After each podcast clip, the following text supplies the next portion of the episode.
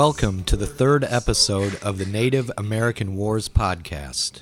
My name is Greg Franklin. These are my colleagues, Mike Ramsey and Fritz Beer. Hello, hello. Hello. Mike, uh, what do we got on t- on uh, tap for today? Skraelings, maybe? Well, there's some Skraelings in our future, Greg. The God, we all love episode Skraelings. we're gonna we're gonna call this First Contact episode two. Okay, we left off. We were just we left off with meeting the Skraelings. Right. Well, the and they just Anticipation of meeting right. the They just they apparently just put an arrow in our uh, heroic Thorvald's right in his side, and and then he died, and they buried him on a beautiful area that we don't know where it is, but they never found his body yet. They never found bones, but um, we we posit that it was somewhere in the Vinland or, or Newfoundland Labrador area. Anyway, Hang on a second. Wait, wait, wait, wait. Back up. We left off where?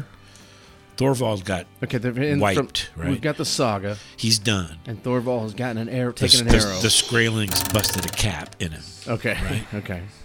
So he's dead.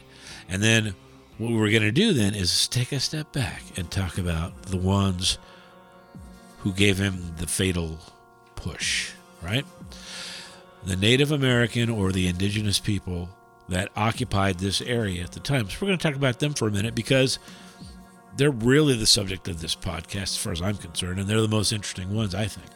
So, what we have is all these peoples crossed a bridge, a land bridge, from roughly the same general area in Siberia, right? Uh, they were called, uh, these particular people, I think, were called, and I'm going to assume that it's this people, the Dorsets. We'll talk about them a little in a little bit, but they were one of the last groups to cross the land bridge.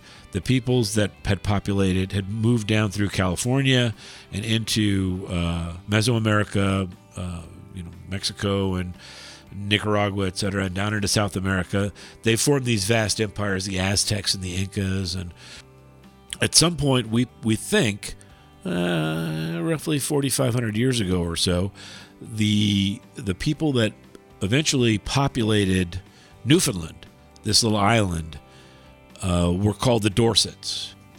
The Dorset people occupied the east coast of Labrador and a large portion of the, that part of the Arctic, uh, well, what we call Arctic Canada and and like I say, 4,500 years ago, that's when they that's when they came across the bridge, and they migrated all the way through from what's now Alaska, all the way through all the provinces of Canada that are very close to the Arctic Circle, and all the way to Labrador, all the way to Newfoundland.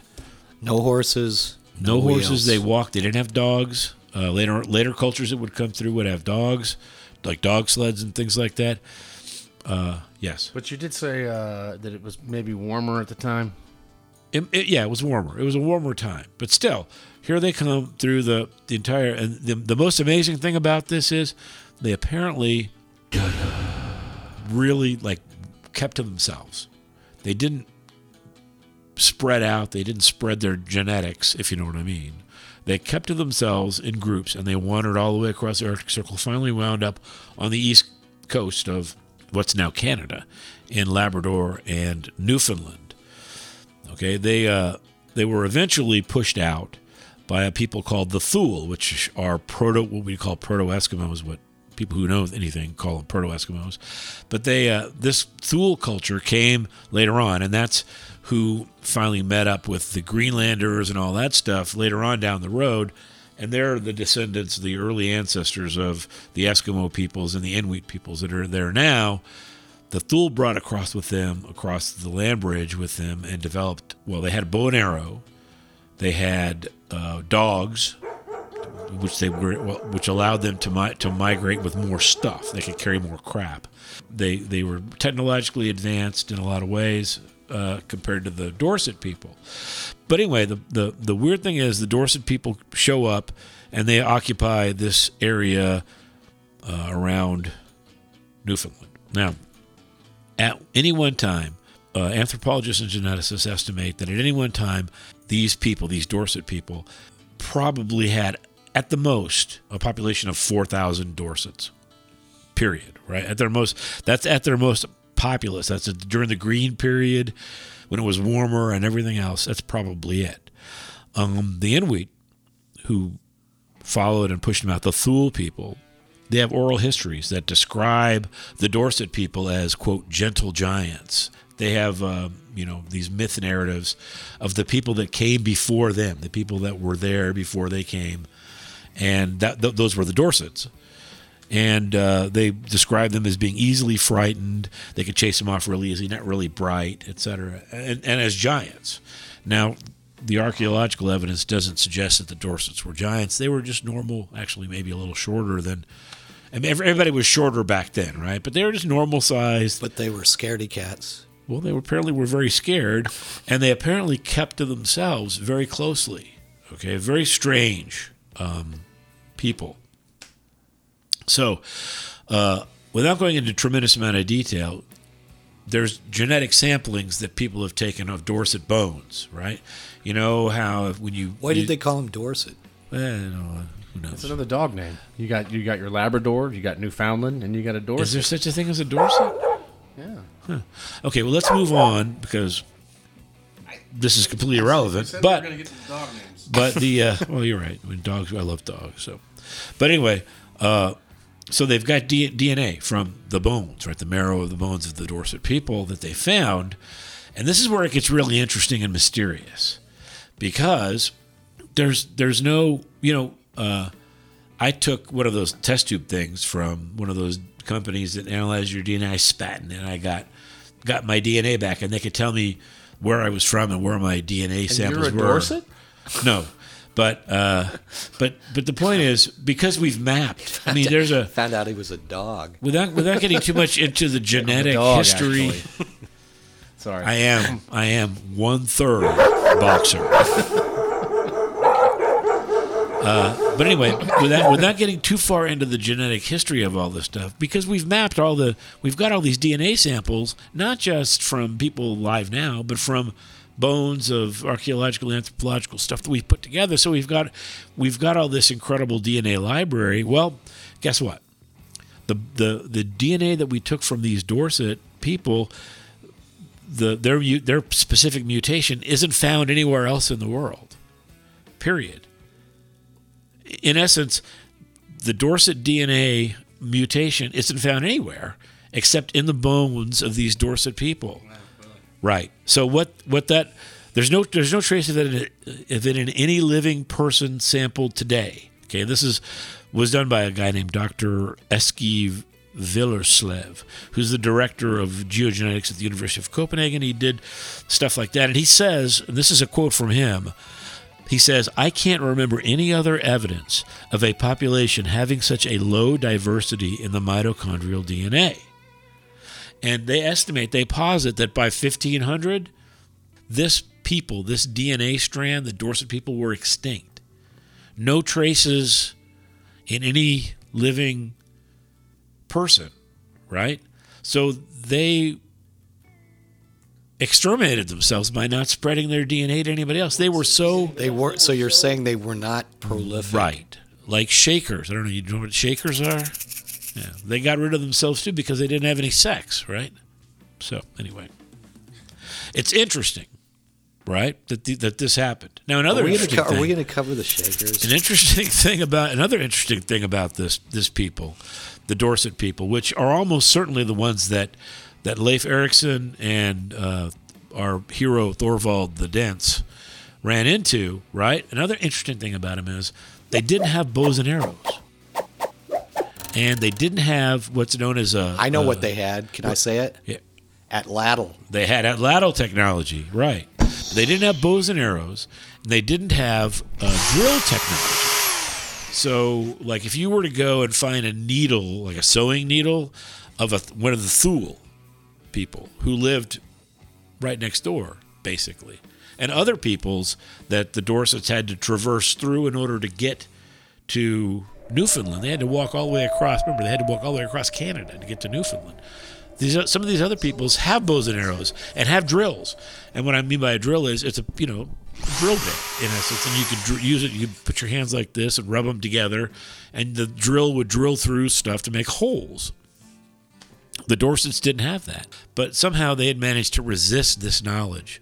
Now, in the if you go back to the times when the uh, Proto Inuits came across, the Thule people came across the land bridge, you'll see all sorts of evidence of bow and arrow technology. Now, they didn't usually use bows and arrows to hunt because bows and arrows were somewhat useless against things that they hunted walrus, seal, whales. Bows and arrows were used in the Arctic cultures for war. What it boils down to, and we're going to do a podcast later on down the road about bow and arrow technology, but what it boils down to is the Dorsets didn't have it. So here we are stuck with the saga that tells us that Thorvald was killed with a bow and arrow on in some area around there.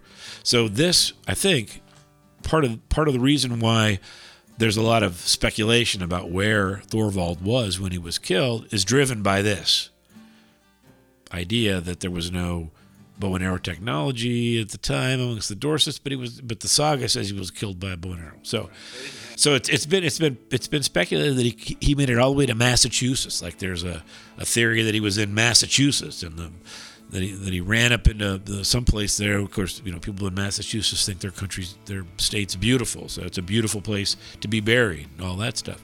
So anyway, there's but anyway, there's no real proof of any of that stuff. But we do know that he was killed by something and buried out there according to the saga, and he doesn't come up, he doesn't pop up anywhere else like any any of the other sagas. So probably he died.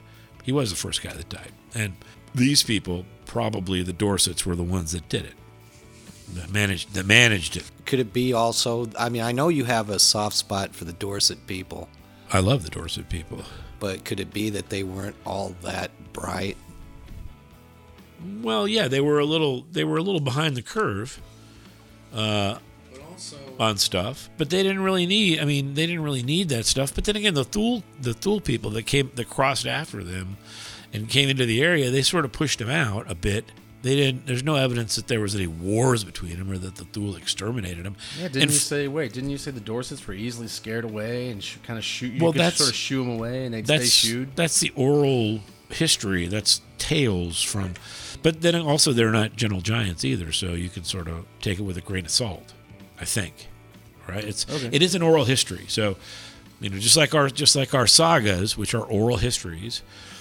We have the oral histories of the Inuit that talk about these gentle giants. There's no evidence that there was any gentle giants or anything like that. You know, of course, the Vikings told stories of giants in the, you know, giants in the mountains that would come down and, you know, clobber them and such. And they also had the, the monopods.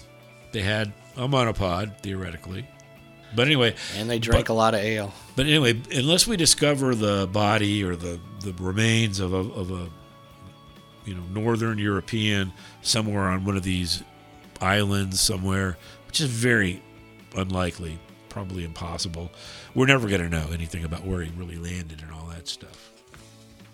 But what it basically boils down to is that was the first contact, right? And so some Skraelings died, one Viking died, and then they sort of went off on their separate ways. Uh, now we get back to another, and we've talked about the Dorsets a little bit about their people.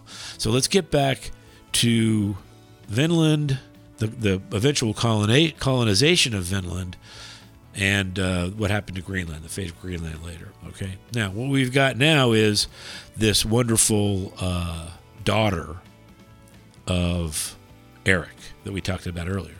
Freydis, who apparently was fairly attractive. She had a husband. And she and um, her friends of hers decided that they were going to come and actually make a colony, make a workable colony on Vinland. There's really no indication of what the motivation for that was in the sagas, mostly because Leif. Vinland being the Canadian mainland. Well, here's here's something to consider. But Leif, when he did his jour- initial journeys, he was gone over the the winter, came back in the summer, and in the summer, remember? Uh, did I say this before? But uh, Eric's when Eric was there, Leif wanted Eric to go with him on this trip to Vinland, this trip of discovery, and Eric said, "Cool, that's a great idea." But like as he was getting ready to get on to to like leave the house for the journey to the boat, he fell off his horse and hurt himself. So Eric couldn't go.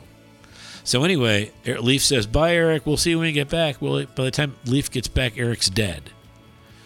He died either he either died from injuries sustained falling off the horse. You know, sepsis was a big deal back then, or he died of the plague, or who knows, just old age. He'd lived a very long and violent life, right? So Could have been pancreatic cancer. so anyway, Leif comes back and he's now he's the lord of the manor. He's the oldest boy. So he's got the manor. He doesn't really need to go exploring in Vinland anymore. He's got all his he's got the bishop living over across the road and he's collecting his um, you know monies from his thralls and all that stuff. So he's ready. He's set. So uh, his da- his sister, older sister, Freydis, decides she wants to exploit this territory. So she asks him, "Hey, can we stay at your place on Vinland?" And uh, Leif says, "Yeah." So she teams up with another pair of Vikings whose names are completely unimportant to the story, so I'm not going to go into them. But another pair of guys, they get together, and uh, there's some confusion amongst the sagas of who got there first or whatever. But they get to they get to the the colony that Leif started, the buildings, and they settle it. And there's uh, in the Greenland saga, there's uh, stories of them interacting with the Skraelings in a peaceful way, doing trades and things like that. But there's some hint that maybe they might have ripped the Skrælings off at some point, right? So that would Uh, have been an example of the of the Europeans first fucking over the. Yeah, yeah. They tried. They tried to screw them over or whatever. So and and and uh, and I believe that. I think that's probably right. Uh, they considered these people to be savages or whatever. Um, in the meantime, they've set up a colony. They built all their buildings, and they actually probably built most of the structures that are current that we found on on, the- on the um, Vinland or on Newfoundland. Uh, and they set it up. They, set up shop. They set up trading shops. They've set up, uh, you know, a stockade and all this stuff where they're going to live. Uh, now here's where it gets a little dicey because they were there for a couple of years only, uh, and there's all sorts of stories about what happened specifically, and some of them are very interesting, uh, including one where, uh, well, I'll, I'll tell you, I'll tell you the story that I find the most interesting. At some point, they rip off the the uh, Skrælings the indigenous people. The indigenous people are angry, and so they attack their stockade. Now, in the saga, they're using catapults, something like a catapult. Well, of course, there's no, they didn't have catapults. In fact, I'm not sure if they had catapults at all anywhere in the indigenous country, but but the uh, the the saga says that they used catapults against the structure, and then the the Vikings were so frightened that they ran off into the woods from the about from the indigenous peoples because they were savage, whatever. So anyway, uh, Freydis, our hero here, takes uh, an, an, a sword, picks up a sword from a fallen Viking, and uh, runs out into the runs out in front of the, where the native tribes are running up to try and chase the Vikings. Pulls off the part of her coverall so that one breast is exposed, and slaps it with the sword. Slaps her, her breast with the sword. And she's apparently eight months pregnant at the time, according to the, the saga.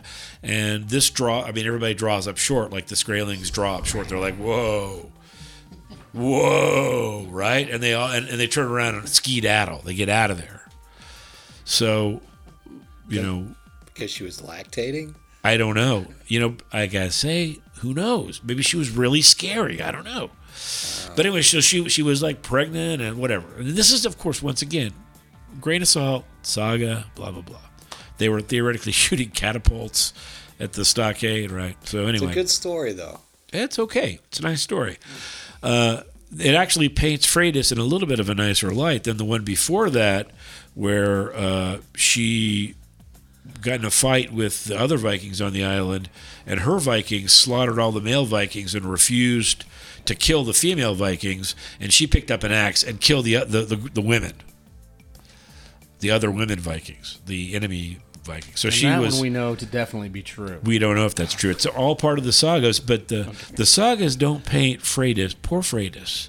They don't paint her in a very honorable or you know nice light. So anyway, She seemed pretty brave the day of the breast slapping. the breast slapping was yeah And now for the time we breast slept. slapping. yeah. So off. So anyway, the point is these these various interactions with the Skraelings on the island frighten clearly frighten the Vikings, and they leave the settlement of Vinland, never to come back. Mm-hmm. So they're gone. They went back to Greenland. So, in essence, the first invasion of North America by Europeans in the form of the Vikings ends up with the Native Americans kicking their asses. The Vikings put their tail between their legs, go back to Greenland. Boom. Right? So that's done. And and, the, and strangely enough, these Norsemen were apparently disease free because they didn't inflict any diseases. You know, they didn't uh, spread syphilis or any of the other things down that that later Europeans were to bring to uh, Yeah, they didn't Native really American shores. The, uh, I thought I they thought ripped them off. That's it. Wait a minute. I thought syphilis went the other direction. No, gonorrhea went the other direction. Oh. I think. Well, we'll talk about that later. That's all very interesting. Oh interesting. yeah, The yeah. We can do it. We can do it. We can do a, a whole whole disease. thing on disease. oh, a disease show, yeah. Okay, Yeah, so sure, sure. so let's talk for just like a brief few minutes about Greenland to finish this up because I mean I don't know if you consider I mean Greenland's an island. It's sort of North American ish. I mean it's the place where they exile military officers in movies. Uh, what was the Stiller movie about Walter Mitty? It's part of that happens in Greenland too. Yeah, I didn't really I didn't really like that movie much, but Okay, so let's wrap this up. Let's wrap this whole thing up with uh, with uh, Greenland because I want to finish it, and and we'll put we'll put Greenland to rest because remember by the time Columbus shows up. Uh, and the rest of the people, The Jamestown shows up. All the people that populated the East Coast, the French show up, the English show up, the Spanish show up. By the time they show up, they're not greeted by, you know, warm-blooded, uh, bearded Scandinavian Catholics. Right? They're not they're not greeted by any Europeans and there's no real memory of human of Norwegian people or anything amongst the indigenous people. So, uh, sometime in the early 18th century, because they because the, the Norwegians and the Danish had uh, given up on the, the, the colony, apparently, or forgotten about it. Somebody remembered it. So in the early 18th century, uh, Greenland or Denmark and Norway claimed sovereignty over Greenland, right? They sent a guy in 1721. They hired a guy, a Protestant missionary named named Hans Egede, E G E D E, Egede. So they hired him to, to go and find these this lost colony. And he agreed because at this time the Norwegian and Danish people had converted to a Protestant form of Christianity, right? They're Protestantism. So they were worried about the souls of those people who were lost in the Greenland colony and they wanted to convert them into the proper form of Christianity and save their Which is Protestantism. which of course is Protestantism, right? So they, he sailed a ship called the Hope from Norway to Greenland, made it all the way there to find the old Norse settlements in Greenland. Now they had lost contact; there had been no contact with them for over 200 years. So sometime in the 15, 16, Jesus, 1400s, really? yeah. So they didn't know what You happened never to 'em, write. right? You Yeah, never call. right, yeah. Now, the, the radiocarbon dating from the settlements that, or the pieces of settlement that are left, seems to indicate that the settlements were abandoned by, at, at the latest, 1450 AD. Okay, so it'd been quite a while since somebody had seen them. Okay, now the reason why the, these people went there, of course, was to convert their souls. When they show up, the Norwegian Danish guy shows up and says, "Hey, he finds the Thule people, the Inuit people, uh, already. They're hunting on the coast of Greenland, so he finds some. Now they're no they're nomadic people, and they didn't set up any permanent settlements. So he asked them, "Where have you guys seen any you know things that look like you know the, us, we Norwegian people?" And they said, "No, Seen any blondies around? no, we haven't seen anybody like that. Uh, but we will we will tell you that there's some suspicious looking ruins around. So the Inuit people show them where the settlements were, and they discover where the settlements were, and the, the foundations are laid out for homes, and there's stone laid out and stuff, but it's all ruins. So they asked the Inuit people, "Did you, you know, were you responsible for this?" And they were like, "Meh." Not that we remember, not that we know. Of course, what are you going to say anyway? So, but there's Ah, but 200 years ago. but if you look I- at but if you look at the bones of people and stuff that are buried there, there's no evidence that there was any violent conflict or anything like that. So probably they just left. You know, they were running out of money. The the the bottom dropped out of the walrus tusk, tusk trade. They said, "Ah, we're going to get out of here." They probably went to Iceland or whatever, and they didn't make a big announcement. You know, like Leif's place closed Hey, for business. Yeah. right? Hey, we fucked up. and so and so that's it. So nobody the, the native the Native American indigenous peoples that lived in all the way through Canada and down through the rest of the Americas, you know, this is we're talking the first contact was like the early the very very early 11th century. So they get a break for another 4 centuries or 3 centuries before Hey, they're discovered we, by Can we get a Viking horn to uh, round this out?